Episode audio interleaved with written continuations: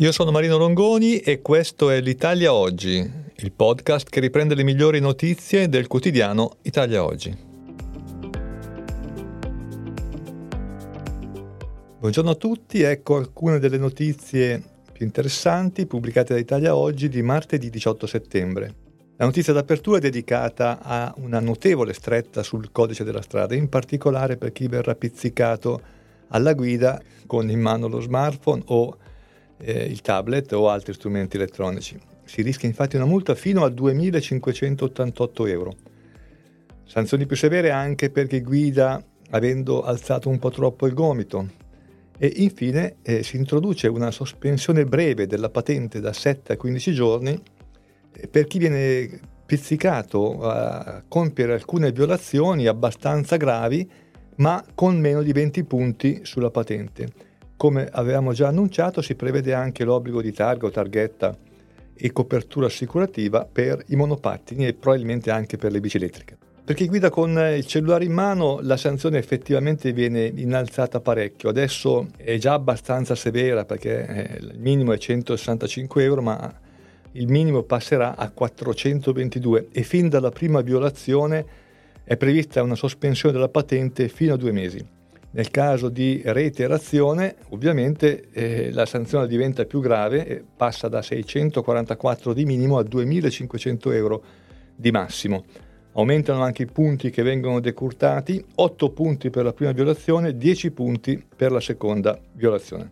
Seconda notizia, linea dura contro l'immigrazione clandestina. È in realtà una notizia già annunciata nel corso del weekend grazie all'incontro eh, del Premier Giorgia Meloni con il Presidente della Commissione europea Ursula von der Leyen. Si prevede infatti eh, che fino a un anno e mezzo i centri di permanenza per i rimpatri potranno tenere gli immigrati regolari.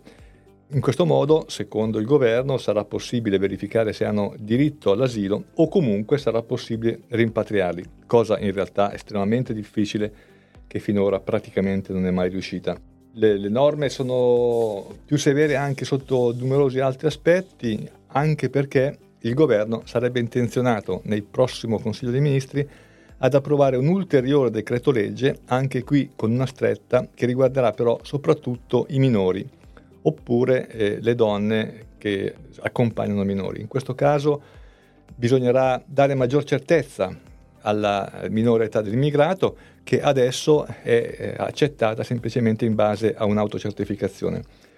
Non è specificato in che modo si darà questa maggior certezza, ma insomma eh, chi è realmente minore sarà trattato da minore, gli altri invece seguiranno l'iter eh, ed eventualmente anche l'espulsione prevista con questa ulteriore stretta. Parliamo Ora di fisco, eh, il eh, vice ministro Leo ha dato qualche anticipazione sull'attuazione della riforma fiscale e in particolare l'intenzione del governo sarebbe quella di ridurre l'IRPEF a tre aliquote, cosa anticipata già da molto tempo, ma specificando che l'obiettivo è quello di eh, accorpare i primi due scaglioni al 23%, quello attualmente al 23% che però vale solo per i redditi fino a 15.000 euro e quello che attualmente è al 25% per i redditi dal 15.000 a 28.000 euro. L'accorpamento di queste due aliquote dovrebbe essere coniugato con la proroga del taglio al cuneo fiscale per tutto il 2024, ma c'è un piccolo problema. Queste due misure da sole valgono, costano 14 miliardi di euro. Non è detto che i 14 miliardi si riescano a trovare, ma d'altra parte, ha spiegato Leo, le due misure sono tra di loro molto eh, collegate, sono interconnesse, tanto che se eh, non si riducessero le, le, aliquote, non si abbassasse in pratica la seconda aliquota, eh, il taglio del cuneo fiscale rischierebbe di essere in parte mangiato dal fisco per i percettori appunto di reddito dai 15.000 ai 28.000 euro, che sono tanti, sono, probabilmente questo è lo scaglione di aliquota più frequentata. Se ne parlerà nella NADEF, eh, che dovrebbe essere approvata alla fine di questo mese, e lì si vedrà se i conti tornano, se ci sono i soldi per applicare eh, queste agevolazioni fiscali. Due notizie ora legate al mondo della scuola. Una stretta sul comportamento, quello che una volta era la condotta degli studenti, con il 6 in condotta si sarà rimandati e con il 5 in condotta invece sarà bocciati.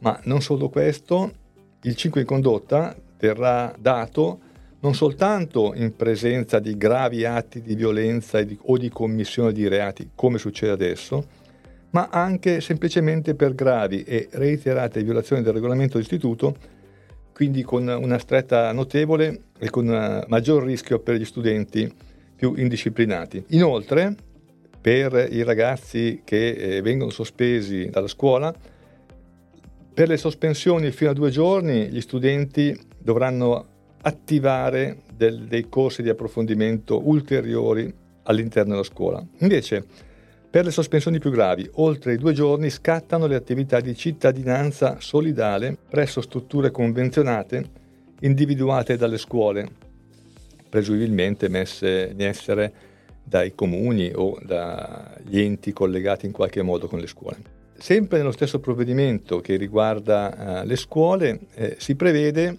un via libera con procedura d'urgenza al disegno di legge sulla formazione tecnica e professionale.